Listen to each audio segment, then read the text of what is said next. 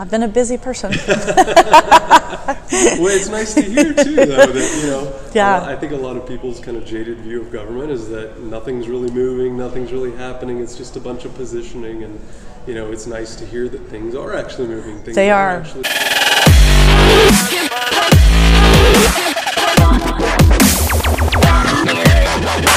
I'm Deborah Silcox, and I'm very honored and proud to serve as our state representative for District 52 in the General Assembly.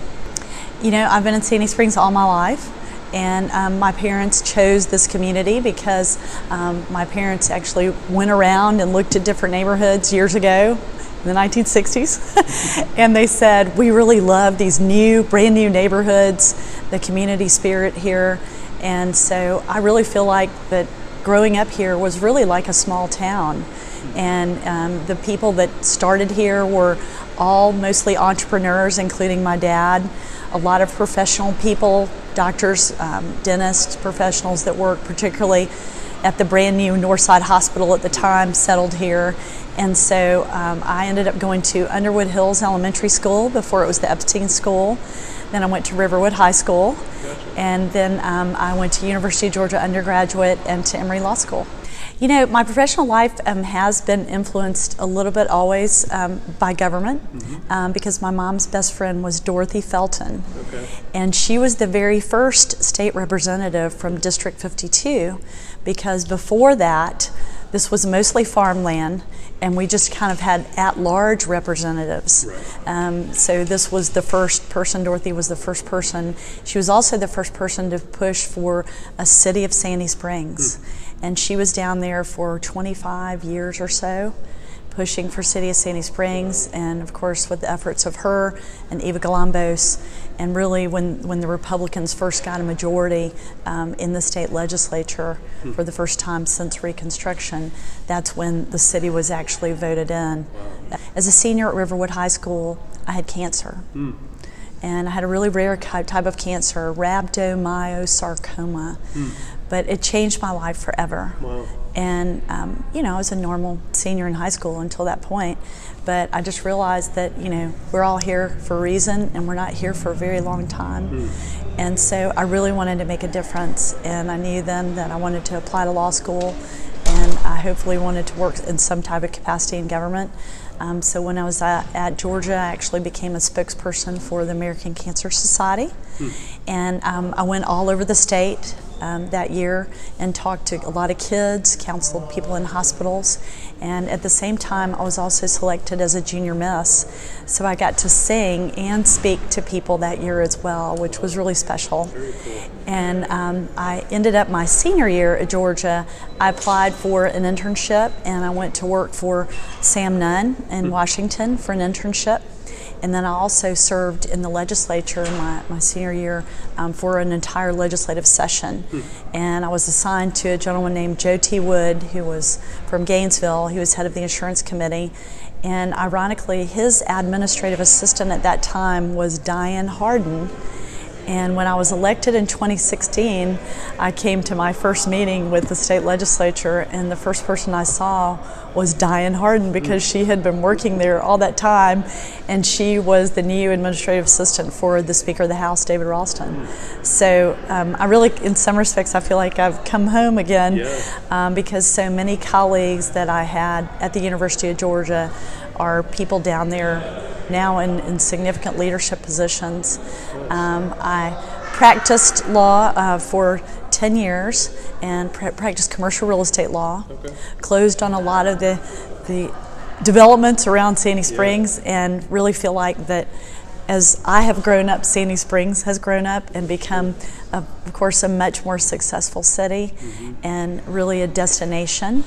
Um, one of the bills that I passed um, last session is going to create a Holocaust memorial in Georgia. And of course, um, having um, 18% of the population in Sandy Springs is Jewish. So there are a lot of people that have a lot of ties to that community, of course. And I'm really excited because we have the Anne Frank exhibit here in Sandy Springs. But I'm very excited because I'm hopeful that we're going to be able to have this memorial here in Sandy Springs, have the houses for the Holocaust Commission that the Speaker has appointed me to, to be a member of.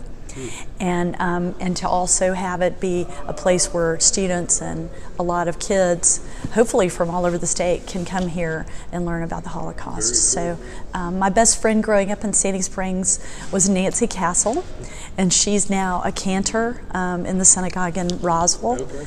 And so um, it was very much a part of my, my growing up here. I actually used to go to youth group with her, um, BBYO, at the temple. In my lifetime, of course, um, there have been a lot of parks established. And I would say that's the number one thing that um, my family and I really enjoy. Um, I'm married to Hal Silcox, and he is um, an orthopedic surgeon at Northside Hospital. He specializes in spine surgery, so we always say, We hope you never have to meet my husband professionally. and I have two children um, Elizabeth, who um, graduated with her master's in accounting from the University of Georgia, and she works in Sandy Springs mostly. She's with Deloitte, but she's assigned to the Cox Enterprises account, so she's here. And um, my son Hal, the fourth, is um, at the University of Texas and a senior there, and he's majoring in chemical engineering. But he is going, he's planning to apply to medical school and hopes to come back here and be at Northside with his dad's group. good. So, yeah, so, um, but we are very much, both my husband and my son are both Eagle Scouts. And so we are into the outdoors. And I, helped, I actually helped to start, I was on the first board for the Chastain Park Conservancy. So been very involved with them. And I'm very excited that um, the Sandy Springs Conservancy is now working with the Path Foundation. And I'm very hopeful that we can connect the Blue Heron. I don't know if you're familiar with the trails that they've planned, um, but connect Chastain through the Blue Heron to Sandy Springs proper here so that people can use those trails because I really think that the more green space that we can preserve in spite of our growth, the healthier our, uh, healthier our community is going to be. Um, I know my kids have always really appreciated the things they learn. My son in scouting and just being outside. Um, my daughter, so she's a she was a state champion um, cross country runner, and she loves getting out and running on the trails, especially at the Chattahoochee Nature Trail. Absolutely. And so, um, so I would say that's our number one thing. Talk a little bit about you know what you kind of see as the future of Sandy Springs, not just for you as an individual, but you as a representative of ours, and you know what you're excited about. I guess.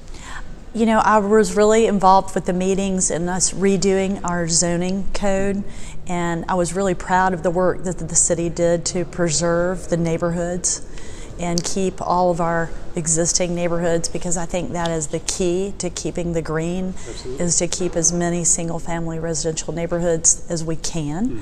Um, at the same time, I think, you know, I'm hopeful that we can plan our growth responsibly. Um, very involved with uh, the idea of transit. Um, in fact, just today, I haven't received the email yet, but I was told by the Speaker Pro Tem last night that um, I'm going to be the new MARTOC chairman in the House of Representatives. So I'll be one of the newest chairmen. Very few people are named to be chairman after just one term in the state legislature, but um, I have, you know, just been named this. I'm really excited, and I really do think that transit is a big piece of keeping um, green space, keeping people healthy, keeping the traffic down, and so I'm really excited about the chance to work with MARTA and the new ATL board to hopefully um, push transit. I think this north end, the discussion, I was in the meetings this summer about the redeveloping the north end is really important. Um, I really um, I really empathize and commiserate with the, the mayor on the need for affordable housing, in particular for our first responders.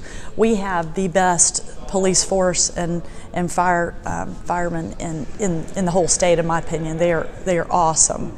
And we are very fortunate that we've been able to pay them more competitively than some of the other cities in the metro area and keep the very best people.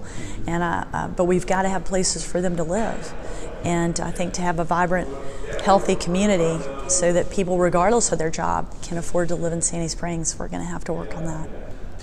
There's opportunity to speak out. There know. is, and I really applaud uh, Mayor Paul and the city city council on their really desire to have as much transparency and, Yeah. and encourage input from every part of the community.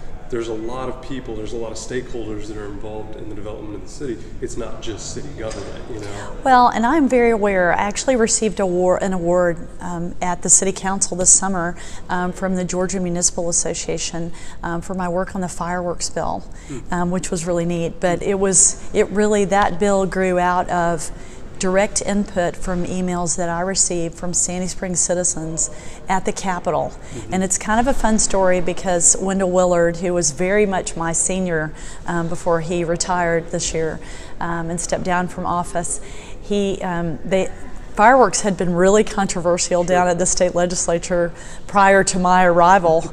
and so I got down there and and you know started getting these emails from folks in the community that hey you know people are setting off the mother of all bombs at all different times of the day. And it's upsetting my uncle who's a veteran. It's upsetting my pets you know, it was a real quality of life issue. And so, um, so I said, gosh, there ought to be a law, right? And so Wendell Willard, in his wisdom, he goes, Deborah, you, you go for it.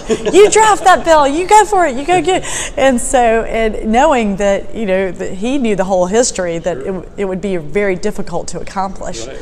And so I had to work on the bill for two years, but um, I managed to get it passed. Nice. And it gives local control back to um, city city councils and mayors to decide what is best for their community Sure. in terms of fireworks. And I think that's really important. And I think that um, my relationship with the mayor and the city council is is critical because um, we have a, gr- we have great communication and it's improving all the time. And um, you know, Sandy Springs should be able to do what what they want to do. I mean, another example would be we had a we had a bill make basically developers develop apartments with all wood. Well, the city council had actually um, passed a measure, and ordinance that um, was really for fires. It was really for fire safety, Right. and they had demonstrations with meetings to the public, Yep. um, showing that if a building is over is three stories or more tall, that if it is just of wood, that it's it's it's like it's like a box of matches, right? I mean, it's just really, really easy to catch fire and burn to the ground so, so quickly. And so the, the city council, in their wisdom, had passed an ordinance saying that if it's three stories or more, that you have to build with concrete above above that level instead of just wood. Number one, for safety. But number two, for the durability of the building. I've been a busy person. well, it's nice to hear too, though, that you know. Yeah. I think a lot of people's kind of jaded view of government is that nothing's really moving, nothing's really happening. It's just a bunch of positioning, and you know, it's nice to hear that things are actually moving. Things They are. Actually, I actually passed more bills than any other freshman legislator in the entire General Assembly. I passed four bills um, the Holocaust Memorial Bill, um, the fireworks bill, a women's health care bill, and a sex trafficking bill. Oh, wow. So I think those are all things that can appeal to you know most everybody in Sandy Springs Agreed, and agreed. um, things that you know really matter to people's lives. Well, I so appreciate this opportunity, Matt. I really do. And I, this year it's going to be equally exciting and um, probably the biggest issue that I'm working on. The Speaker Pro Tem this fall ha- put me in charge of a working committee on Fulton County mental health.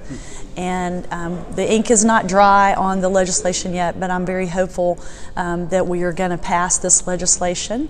And um, basically, the results that are the, the committee are huge because in the past, because Fulton County has always had Grady, uh, Grady Memorial Hospital.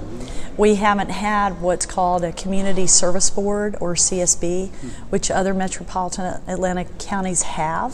Fortunately, Fulton County, the City of Atlanta, um, and private investors have all kind of come together to kind of make this happen.